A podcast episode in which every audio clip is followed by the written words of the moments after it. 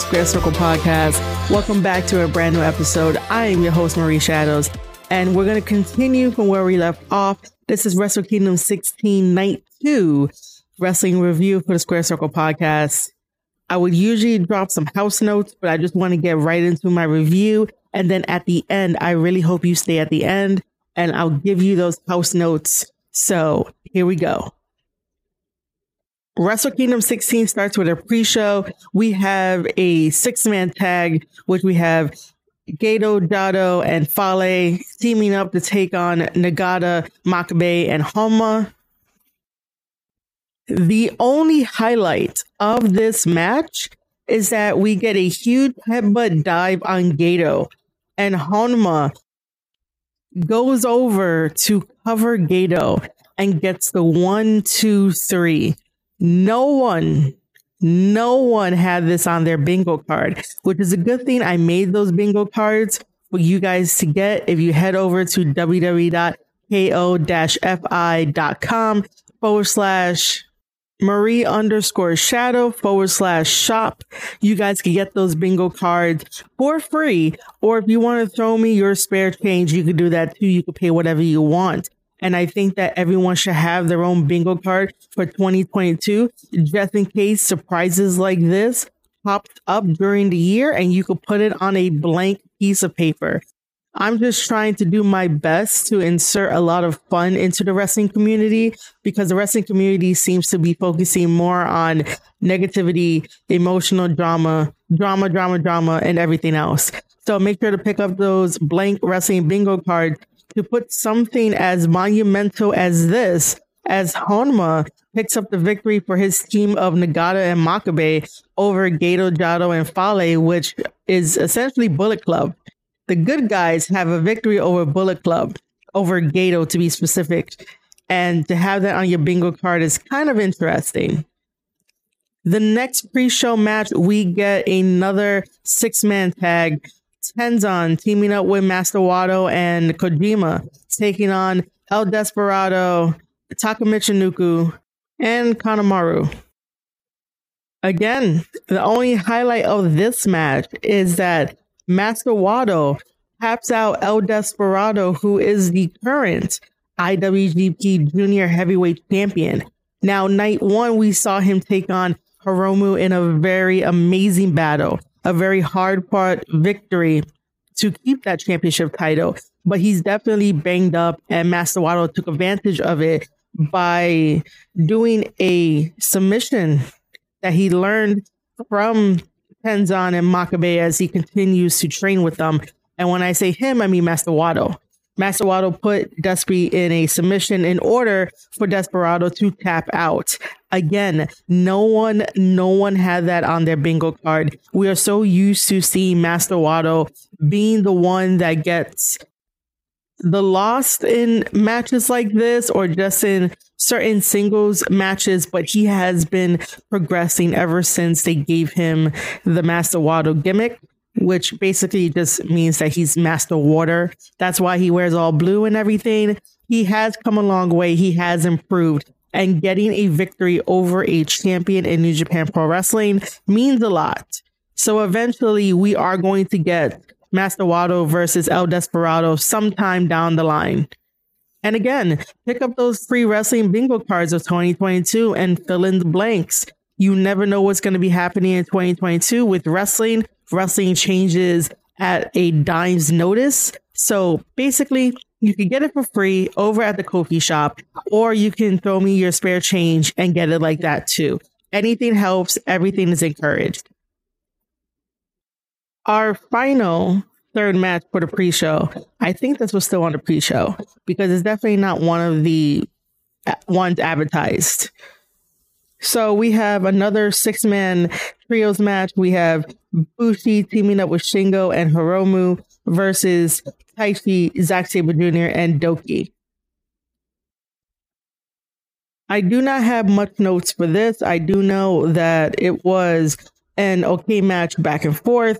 We got a little bit of Hiromu versus Zack Sabre Jr. And I never noticed that like I needed that in my life I need them to have a series of matches. Hiromu is so good all around. He's such a good wrestler. He just ends up getting the short end of the stick sometimes. But he's very capable in doing what the company asks of him, and he does it to the T and even goes beyond that. He's such a delight to watch in the ring and such a treat that the technical skills of Zack Sabre Jr. mixed in with Hiromu's own crazy style definitely makes me want to kind of push for a series to happen between these guys. It was really nice to see the transitions in the ring going from one submission to another submission to another submission. And I pointed this out last time on one of my other podcast episodes that Zack Sabre Jr. was trained by a very highly skilled wrestler and always told him as for advice make sure to keep switching up your moves your holds because the moment that you allow the wrestler to understand that one rest hold that you have them in they could get out of that they could counter it. Make sure you keep them on their toes as much as you're on your own toes to keep switching and having them think of how am i going to get out of this? And eventually you'll kind of overpower them per se because the more that you switch up your attack and your style and your submission holds, the more that they'll get discouraged and eventually tap out because eventually it's going to hurt. You're going to have your opponent exhaust themselves way faster than you exhausting yourself by switching to different moves to get the upper hand, if that makes sense. Then we get Douki taking out LIJ and the Young Lions. And then finally, to close out the six man tag, we have Shingo doing the last of the dragon on Douki. Shingo getting the one, two, three, picking up the victory for himself, Bushi, and Hiromu. And now we could go right into the main card of night two, Wrestle Kingdom 16. We start off with a triple threat tag team match.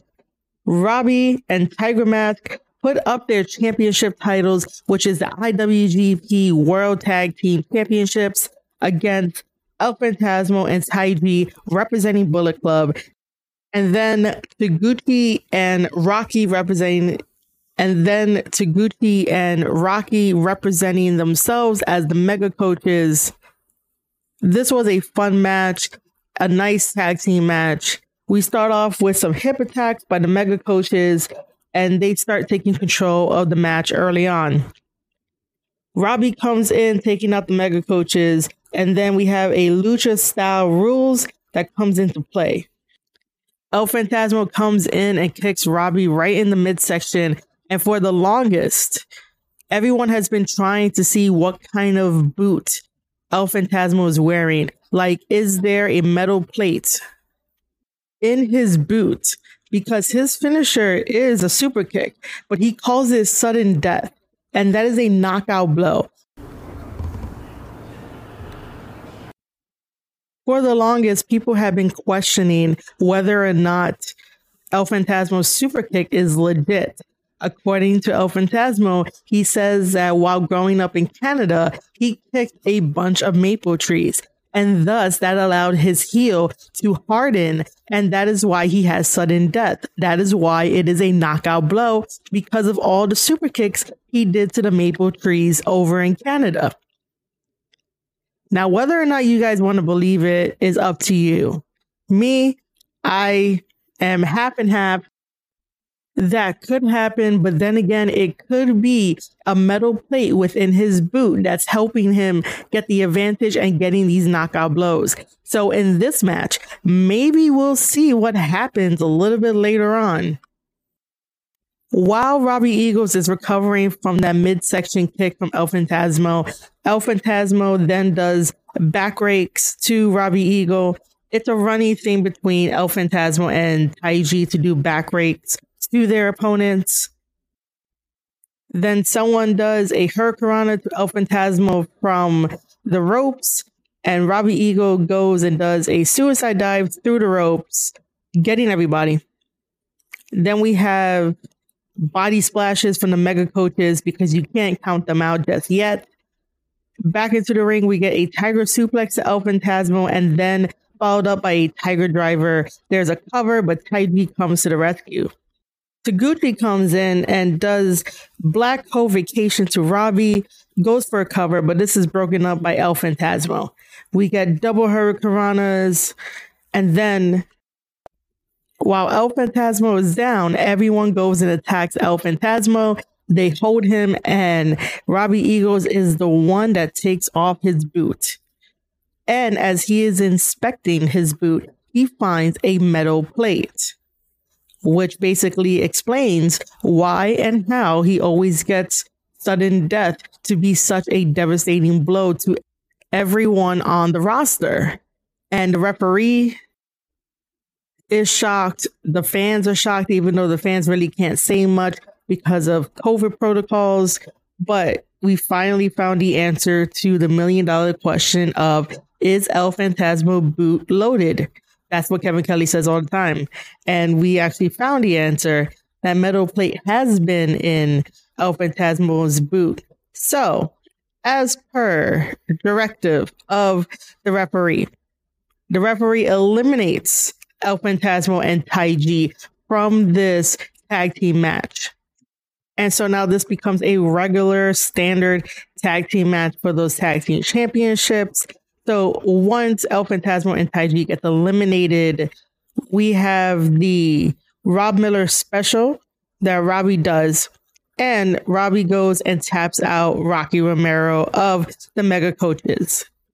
That submission win allows Robbie Eagles and Tiger Mask to remain as IWGP World Tag Team Champions for this match.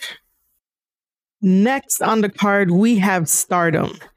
This is an amazing progression of Japanese wrestling.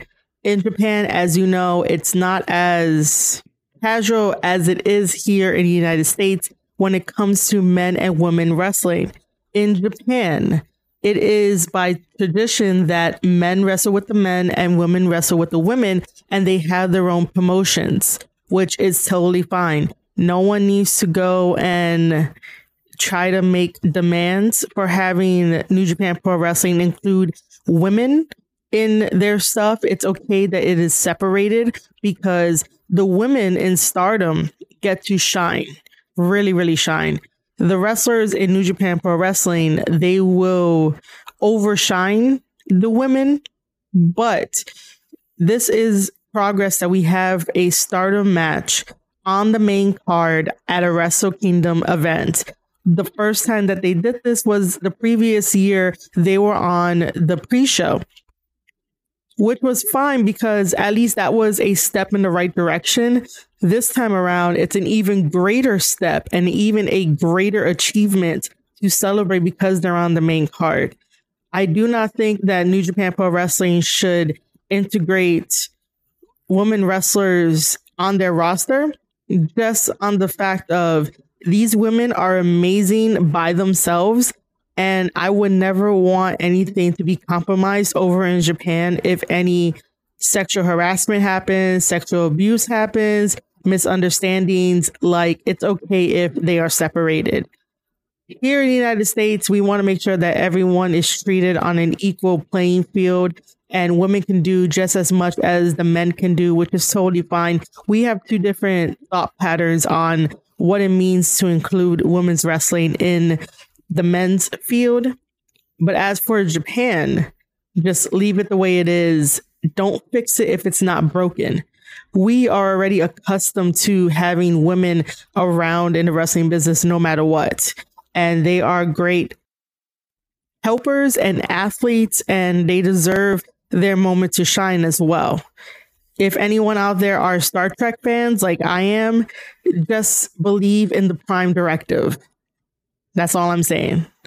Believe in the prime directive between two different countries with two different ideologies of what it means to have pro wrestling.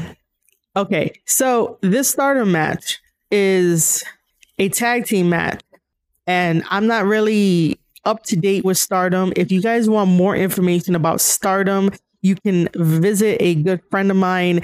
Follow her at Hey Karen Sensei She writes for Post Wrestling. She covers a lot of stardom news and matches. So her knowledge is way better than me. And the last couple of times I was on Thomas Island, I gave her credit where I said I basically learned from her. But yes, go learn from her. She knows a lot more. I'm going to try my best to just do the best that I can. I am very happy that Stardom got to be on the main card. That's one thing. So in this match, we have Saya and Tam taking on Mayu and Starlight Kid. Apologies if I can't pronounce like all of their names right. I will get it right one day. And it was a beautiful match from start to finish. It was so smooth. It looked way better than some of the stuff that you see in the States. That's because these women train 24 7 together. They are in the same dojo together. They are eating together at the table. They are being friends. And that's not to say that over here in the States it's not really done. It is, it's just not done as frequently as Japanese women over in stardom or the New Japan roster, where, you know, it feels like a family and you can count on one another to make an amazing match. Like, I knew nothing of these women going in, but watching the spectacle of what Joshi wrestling is, is really fun, is really lighthearted, and these women don't miss a beat. Everything is smooth in transition. Everything looks right. Everything feels right. You're kind of rooting for like your favorite person and their character work, they're so colorful, which I like. Sometimes here in the States, if you're working on a character, you might just look like a cutout board of something that's already been done, or you don't have enough colors, or you come out to the ring and it's very bland, and I'm like, I'm not going to remember you. But these four ladies in this stardom match, I remember them. They're super colorful. And sometimes I think that if you want to succeed in the wrestling business, you do have to look outside your bubble in order to become that amazing.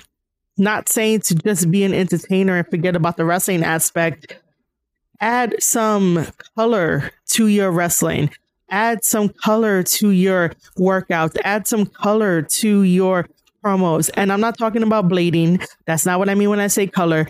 Add some like bright pastels or something to be remembered by because personality helps in addition to the athletic ability that you have to get yourself over.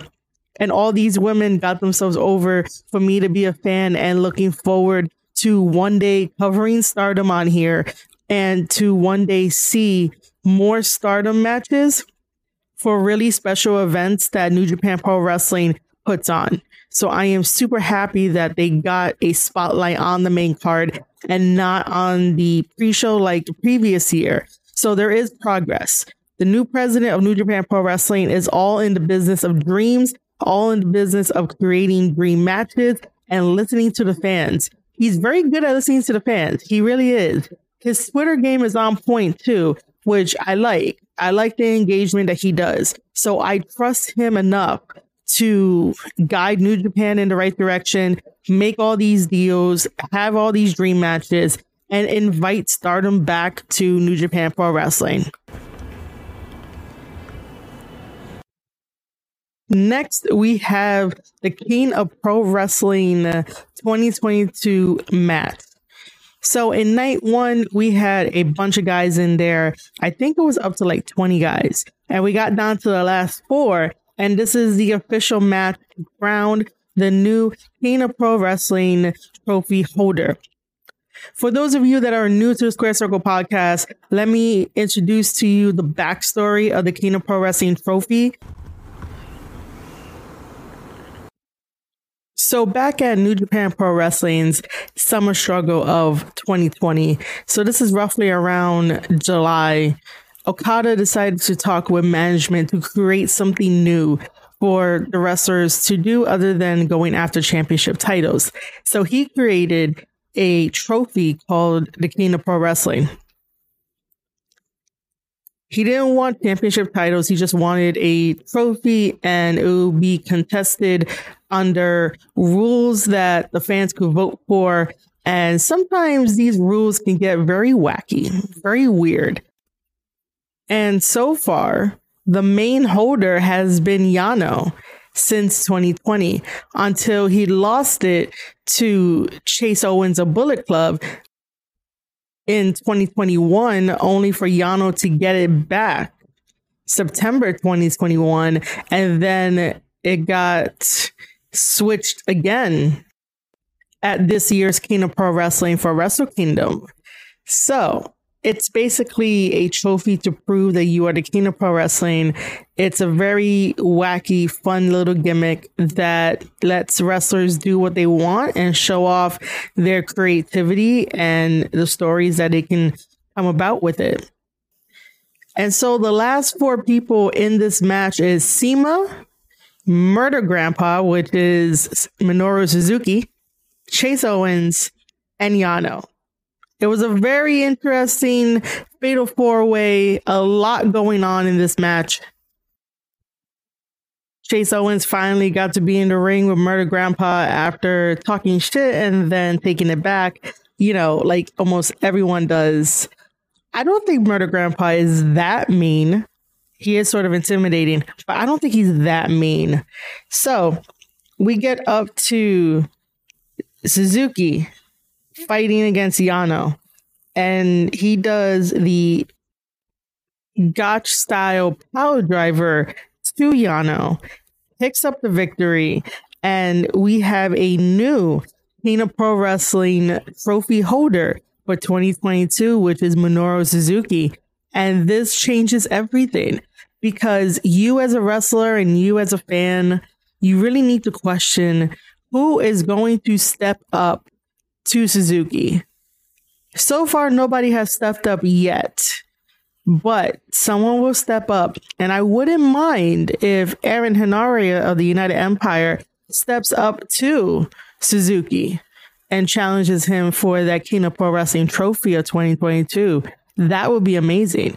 They will have an amazing match. Both of them are very sound technical wrestlers, and both of them are a joy to watch in the ring their story will definitely unfold and we'll get some fun times. And it'll be a nice start for New Japan Pro Wrestling management to realize how much of a great asset Aaron Henare is. Aaron Henare is doing wonderful things with the United Empire, but yeah, spoiler alert in a sense, the United Empire has been failing for Wrestle Kingdom, and they need something to get back on track because you can't build up an amazing force like the United Empire and have them lose and lose momentum along the way. So, a great way to really start getting the momentum back is definitely having Aaron Henare go after Suzuki for the King of Pro Wrestling tournament. Have the Great-O-Khan win his matches because he is super talented have Jeff Cobb win the New Japan Pro Wrestling Cup of 2022 and have Ospreay become sneaky and try to eliminate those that want to go after Okada for that championship title. And he just jumps in line because if you take out previous opponents, then there's no one left and you can stake your claim. But then again, I think that I'll come up with something better for Ospreay. But right now, that's how simple it is to try to get back momentum for the United Empire.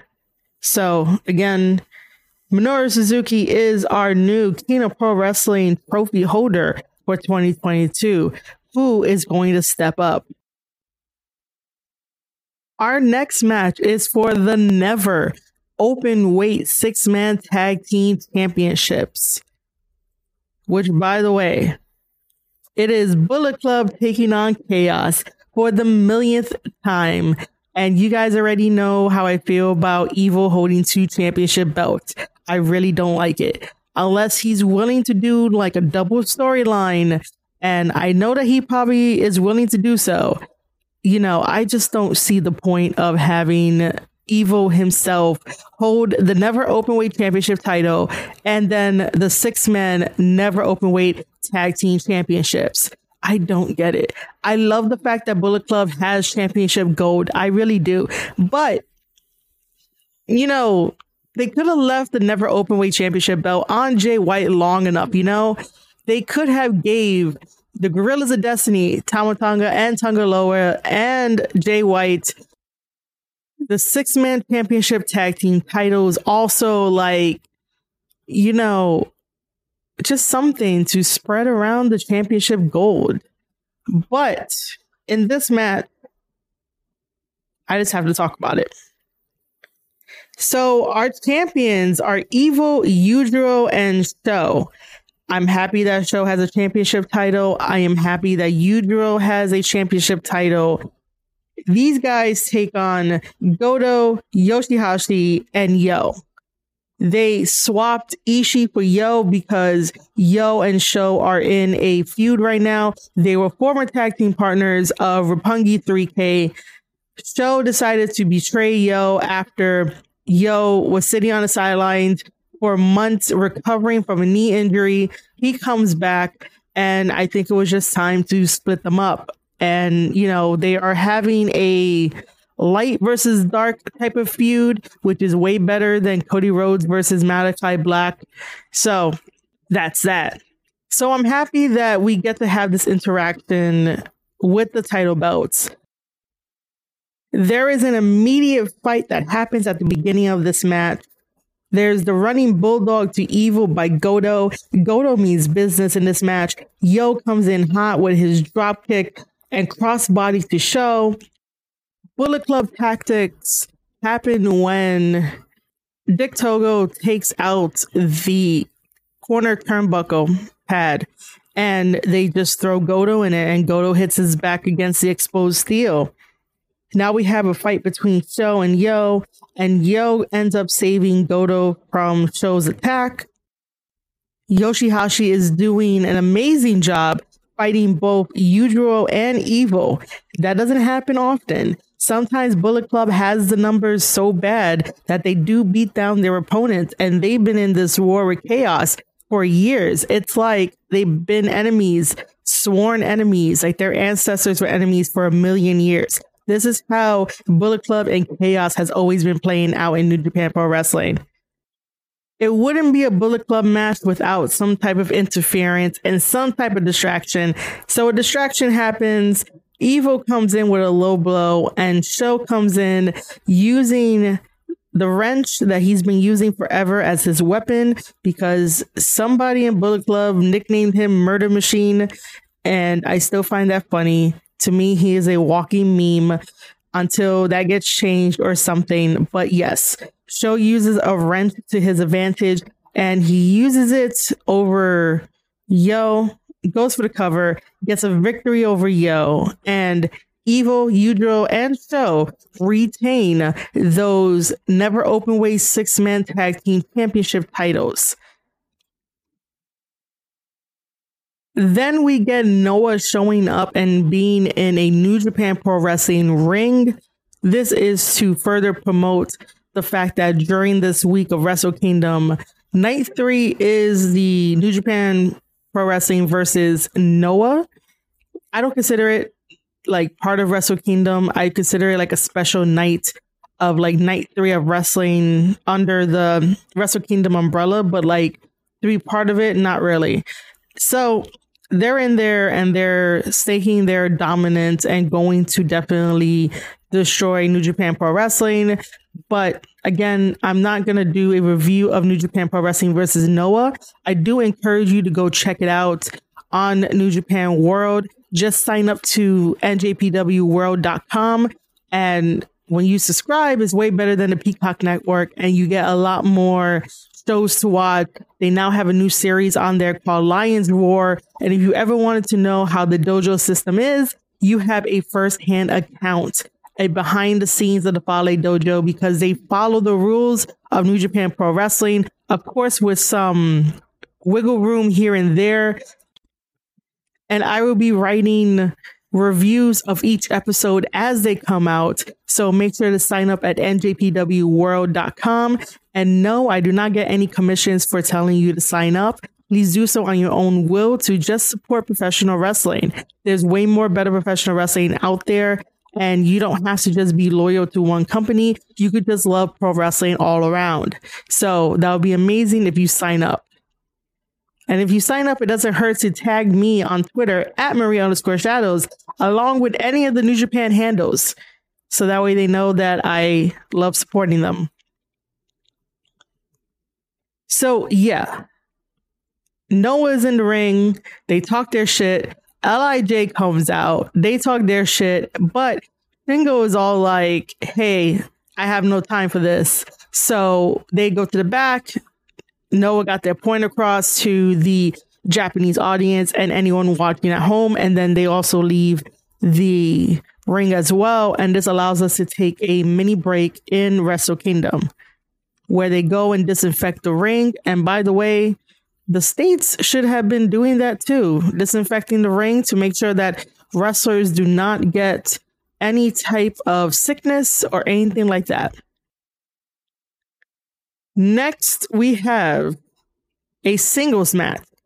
And the next match after that is also a singles match. And this is where the United Empire sort of goes down in their momentum. I'm going to talk about both matches.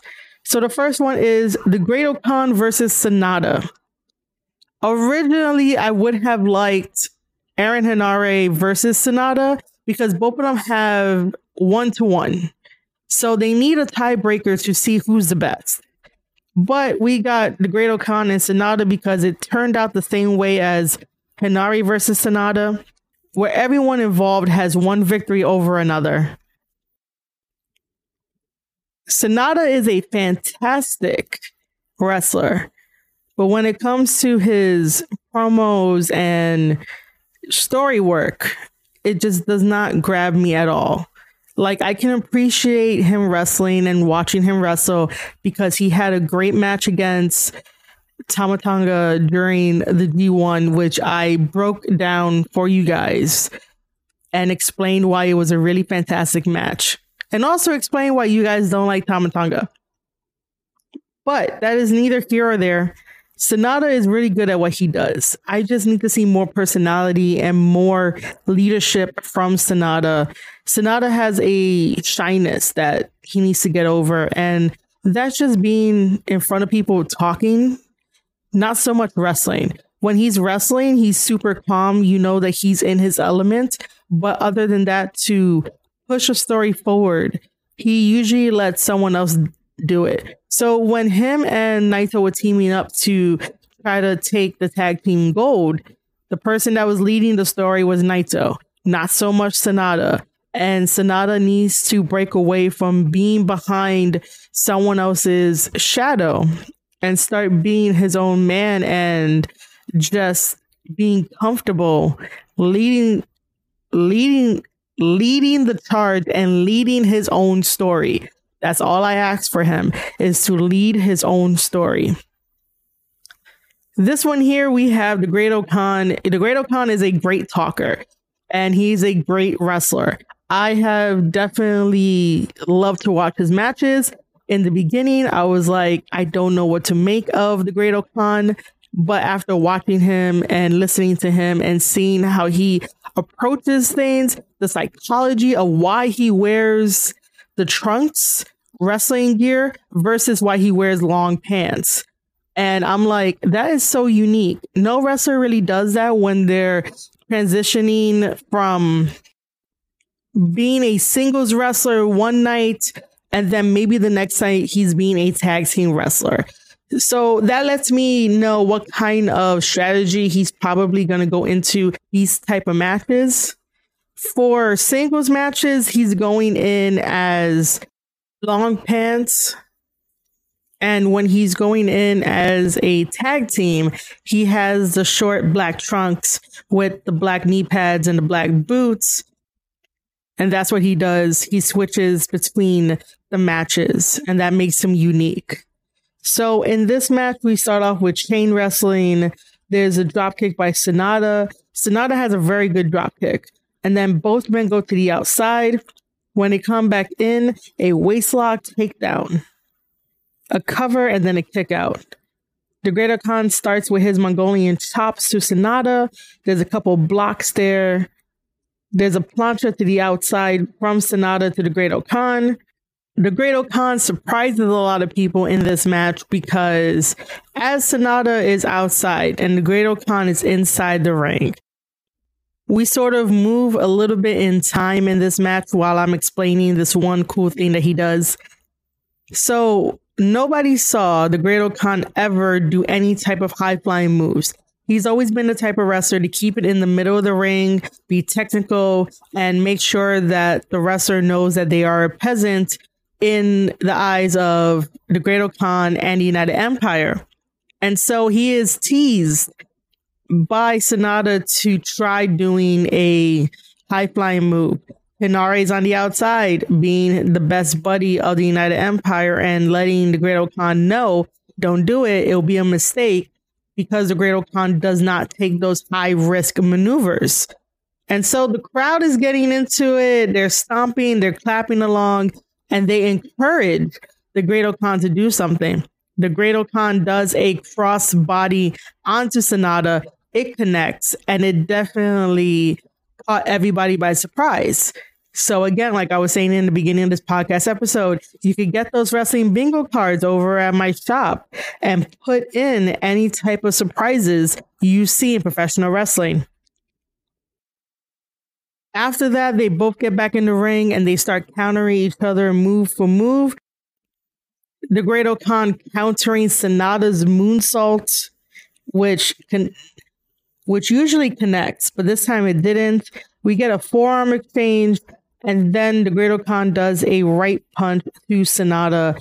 Both of these guys are down on the canvas for a little bit, recovering, getting their second wind, so to speak, until finally Sanada, being the tricky Sanada that he is, the sly Sanada that he is, manages to capture the Great-O-Khan in an O'Connor roll with the bridge and it's one, two, three, and Sanada picks up the victory over the Great-O-Khan. I do not understand how he's able to win with O'Connor roll, and no one has really been able to counter it to not have that happen to them. But Sanada wins this match against the Great-O-Khan. The next match is Jeff Cobb versus Naito. They've had a little bit of a back and forth feud. Jeff Cobb has definitely been dominating in New Japan Pro Wrestling, and he is really great at what he does.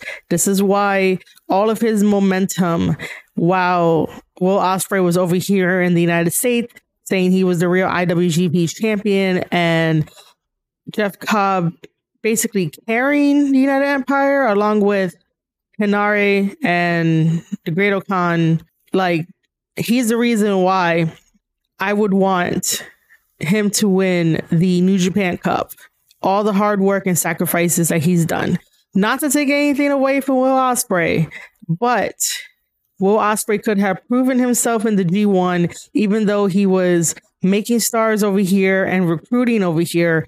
But still, if you want to really say that you are the real IWGP champion, you go and prove it in the G1. Jeff Cobb proved himself in the G1, definitely took it by storm, and it would be nice if he wins the New Japan Cup. Jeff Cobb quickly attacks Naito at the beginning of this match, landing in some huge strikes until Naito can do a drop kick to create some distance from Jeff Cobb and himself to recover. And now Naito starts working on Jeff Cobb's knee. That's going to be the theme of this whole entire match, where Jeff Cobb was already injured, apparently, coming into this match. So Naito was just taking care of Jeff Cobb's knee to injure it further. So, spoiler alert, Naito does get the victory in this match. Naito himself has two bad knees as well, so wrestlers could definitely take advantage of that one. Naito comes in fight mode, pushing the referee aside and just really attacking Jeff Cobb. He does a baseball slide to Jeff Cobb, again working on that knee. Cobb manages to do a suplex and then ram Naito's back into the ring post twice, then another suplex to the floor. Cobb is then able to drive his knee into the back of Naito.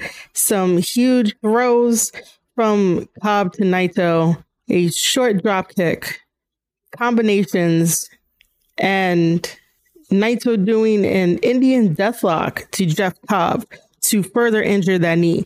Jeff Cobb manages to get to the rope to cause a rope break. At this point, Jeff Cobb is damaged. His knee is killing him. He somehow broke his nose where blood is coming out. And Naito comes in and does Esperanza on Jeff Cobb. Then they manage to fight to the corner of the ring where Jeff Cobb delivers a huge top rope power bomb to Naito.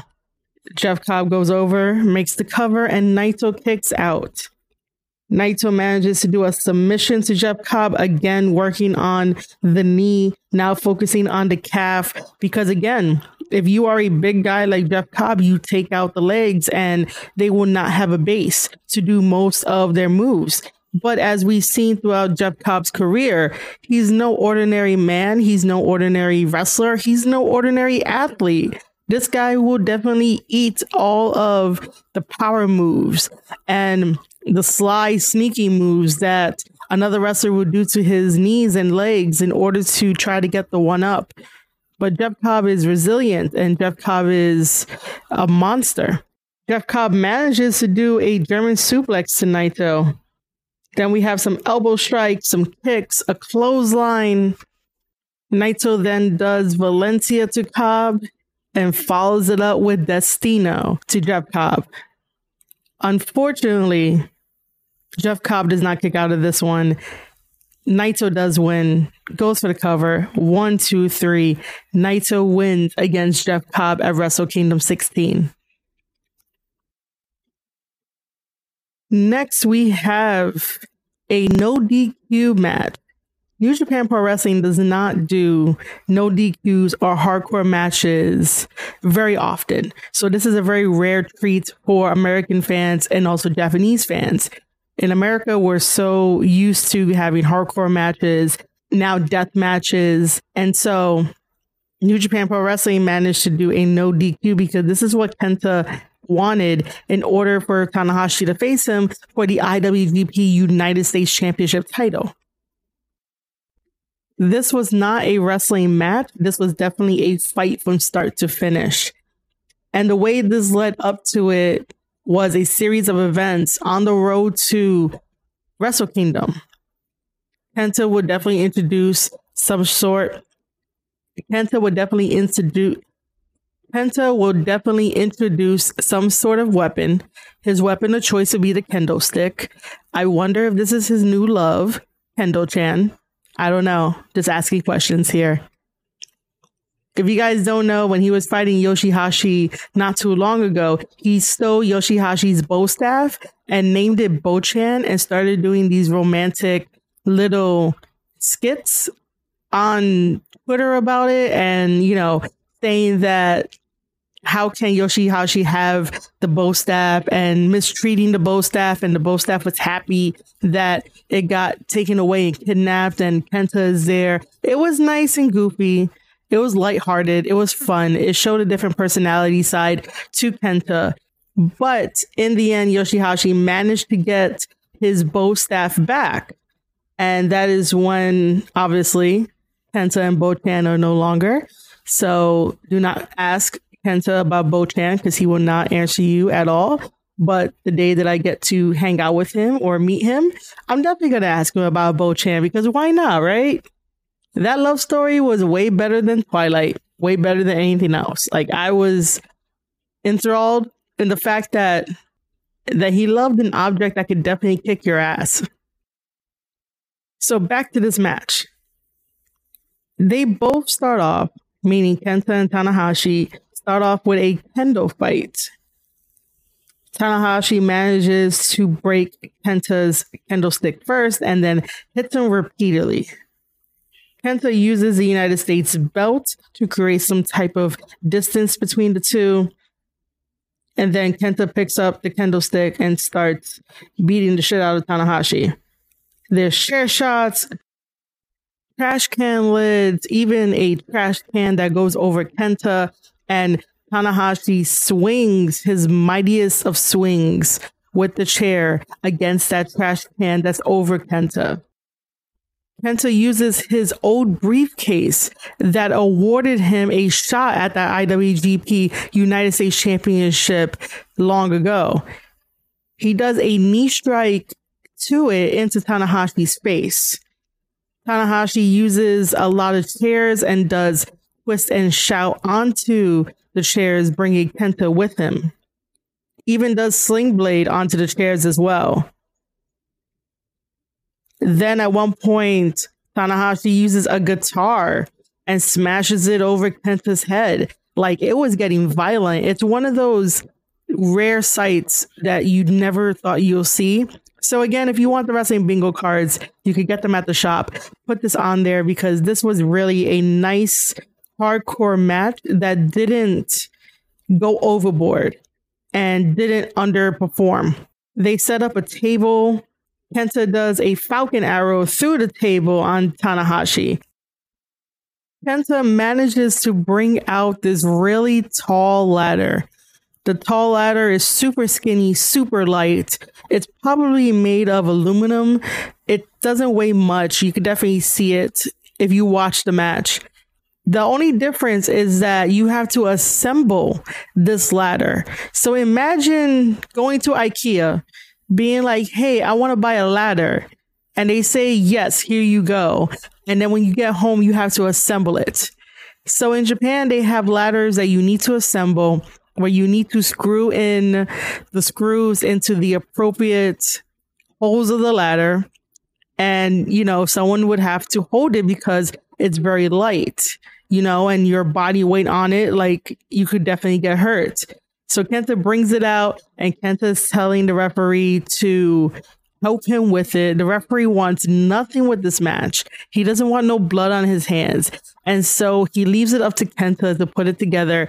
Kenta does and there's a fight for it in a way.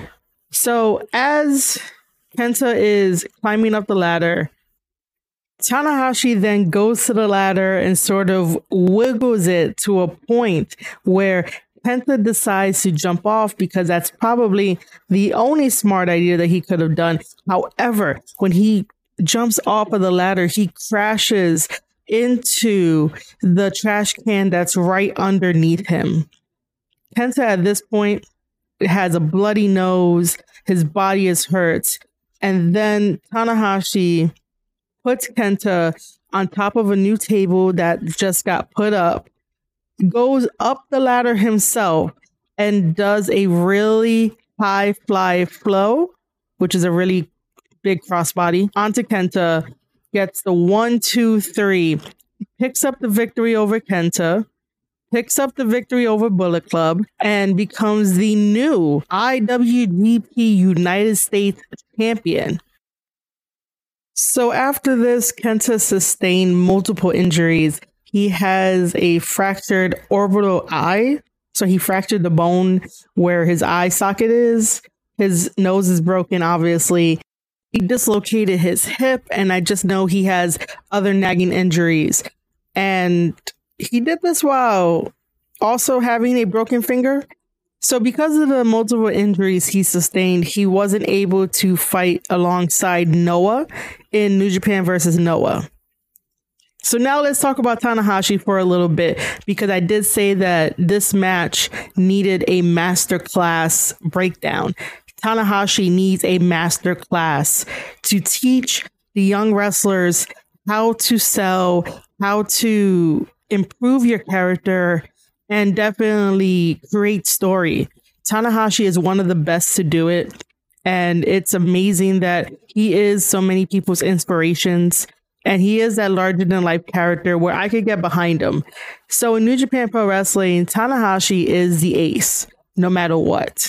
He is also an angel. He brings hope and light to people of Japan, and especially during this pandemic, he kicked it up tenfold to make sure that the people of Japan have hope coming out of the pandemic because sometimes your thoughts can get overwhelming and things start spiraling down. But if there's one thing that's true, is that professional wrestling saves whether anybody wants to believe that or not. Professional wrestling saves. So Tanahashi is the light bearer in this pandemic, and he has been putting that burden on him ever since. And he's been doing a wonderful job. He's been staying positive. He's been doing everything and anything the company has been asking of him. This is the first time in years that you see a break in Tanahashi, a slight break. It's not very loud, it's not very big, but it's very subtle. Usually, a champion will be celebrating in the middle of the ring that they defeated their opponent and now they are the new champion to carry that title. Tanahashi looks so defeated, his energy drained from him. The thoughts of what did he do entered his mind, his body language. Because at first, Tanahashi was a little skeptical, a little doubtful, didn't understand why they needed a no DQ because at the end of the day, Tanahashi is a wrestler. He doesn't really do hardcore matches. So when Kenta was like, let's make this a no DQ, anything goes, that's sort of playing to Kenta's strengths because Kenta is so good at being a hardcore matches, doing wrestling matches, doing anything that's all round. And Tanahashi just knows let's wrestle in the ring, let's leave it all in the ring, and let's make amazing matches for the fans. So Kenta really thought in his strategy that he'll have the one up on Tanahashi.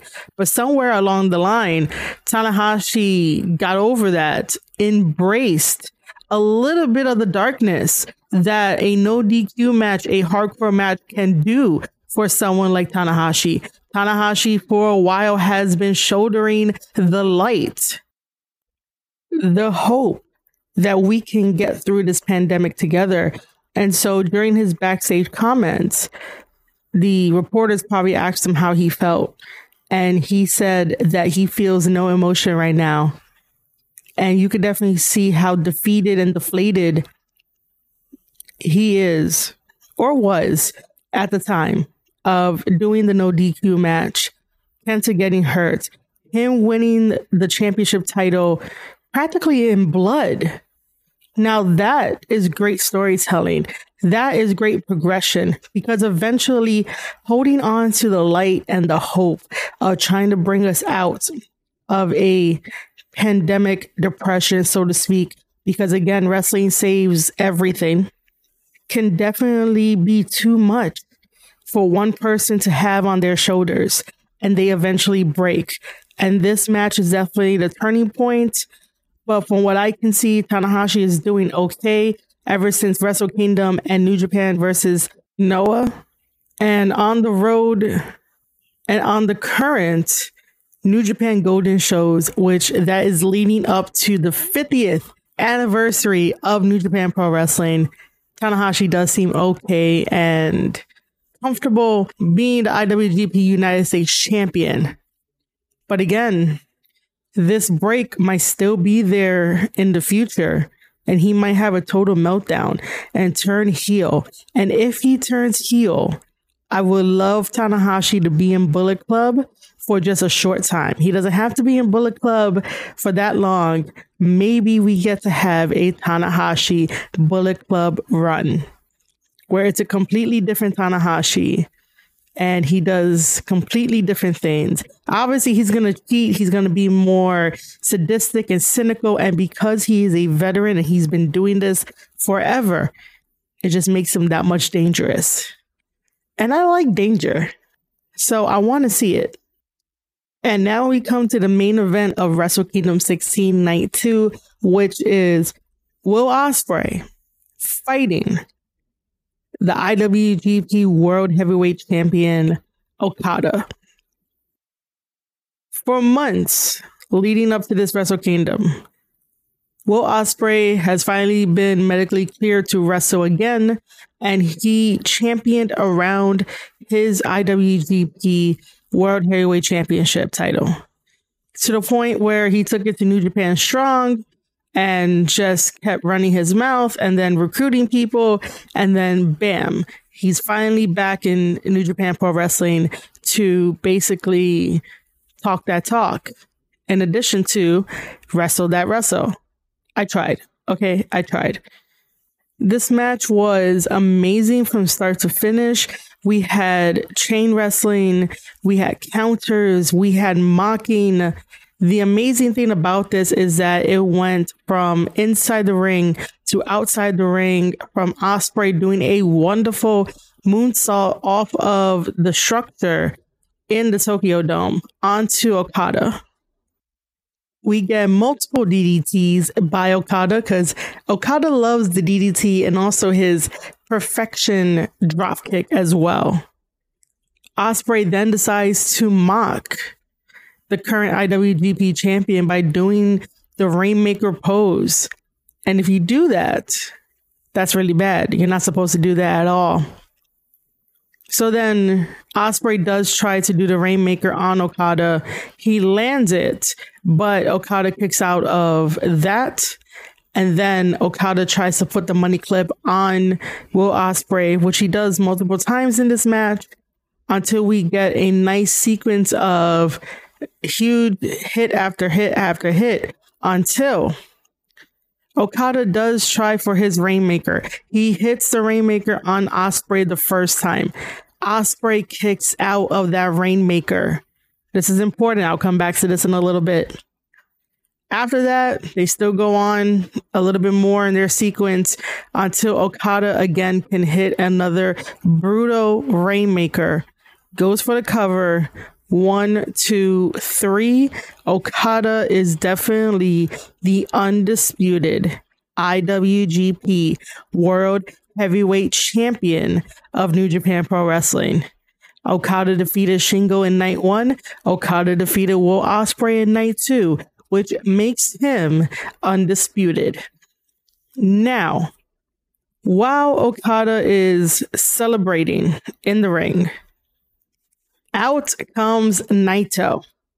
Naito goes up to Okada and basically challenges Okada to be next in line to fight for that championship title. Now, remember, ever since New Japan Pro Wrestling decided to retire the old belt along with the Intercontinental belt, all these guys have a clean slate. They don't have their record numbers to get an easy title opportunity. But Naito just thinks he can go to the front of the line and challenge Okada next. Well, last I checked, your knees are bad, so sit the fuck home and let the rightful person challenge Okada. And that is Tama Tonga because Tama has a victory over Okada during the G1. And that means something. At least in New Japan Pro Wrestling, with big wins like that, that means something. So the wrestler can definitely leverage that. And I would definitely advocate for Tama to do that. And I will be his advocate if he needs me to be to just leverage the fact that he has a win over Okada. And that's going to bother Okada. I know it does. Even though Okada got the victory over him during Power Struggle, it doesn't erase history that Tama finally got a victory over their golden boy, Okada. So, Naito, sit your ass home because you had to sit out the rest of the G1 by messing up your knee, and Tama took the reins and got his victory over Okada. So, Tama is next in line, and he's number one contender for that championship title. Currently, Tama, Loa are in the States and they are at the Impact tapings along with Jay White, Chris Bey, and Hikuleo. Bullet Club is like family, and the family is all over Impact Wrestling. But that does not mean Tama will stay here and not get his championship title that he so rightfully deserves. Sometime in 2022, if not 2022, 2023, Tama will become champion. It's only a matter of time. But yeah, Naito, sit your ass home. Tama's next in line, not you. Either way, Okada accepts Naito's challenge, and they are going to be doing this one on one at the 50th anniversary of New Japan Pro Wrestling next month. But other than that, this isn't a spoiler. This is going to be fact. Naito is going to lose to Okada, and then Okada is going to be challenged by Tama Tonga because he is next in line. All right, guys, I hope you enjoyed the review for Wrestle Kingdom 16 Night 2. It was amazing to do. And I want to say thank you to everyone who has been listening around the world and even in the United States. And let's keep it going. Please make sure to tell a friend about the Square Circle podcast and about the host, yours truly, the storyteller Marie Shadows. I love what I do. This isn't a gimmick. I love talking about professional wrestling, giving different type of perspectives and maybe the bigger picture on some stuff and then fantasy booking for whatever I see possible. And then try to give you guys unique ideas for how to improve wrestlers, characters, promos, the whole works of what it means to be a fan of professional wrestling and what it means to be watching professional wrestling. I do these because I love them. Now, here are some quick housekeeping notes that I should have said in the beginning, but I wanted to get this all done. So, currently, right now, since this is on anchor.fm forward slash square circle podcast, I have reached my threshold impressions number, so I no longer get any sponsorships. In the description of this podcast and going forward, there will be a link where you can click on it and it's called listener support. You can put any dollar amount you want and pay monthly to help support the Square Circle podcast. Also, if you do not want to do it that way, I do have my Ko-Fi page up, which is similar to Patreon, but this one allows me to be a little bit more creative. So head over to www.ko-fi.com forward slash Marie underscore shadows. There, you can either give me a one time hug of $3 or pick a membership that suits your wallet or buy from my shop those wrestling bingo cards or hire me for commission. Yes, that's right. I'm also doing freelance work. If you need me to write a wrestling article for you, please reach out, give me the details, and let's talk about it. We could definitely do it through email or Twitter. If you are not following my Twitter, please make sure to do so at Marie underscore shadows, where we could talk about wrestling, we could talk about business, we could talk about whatever. I'm just asking a little bit of more help because I no longer have those sponsorships and Anchor is not going to give me any more sponsorships anytime soon. So listener support will be in the description head over to my Ko-Fi page. Make sure to follow me on Twitter. Make sure to follow me on Spreaker as well, because I have joined the Rad Rob Radio Network, and he was a pleasure to talk to about all things wrestling, even the Royal Rumble. And I was on his show last night. So when that episode comes about, make sure to listen to it. Give me some feedback if you want to. But yeah, let's all enjoy wrestling. Let's all help each other out and let's all help each other succeed. Ladies and gentlemen, you have been listening to an episode of the Square Circle Podcast. I am your host, Marie Shadows, and I wish you all well in your future endeavors. I'll see you on the next one.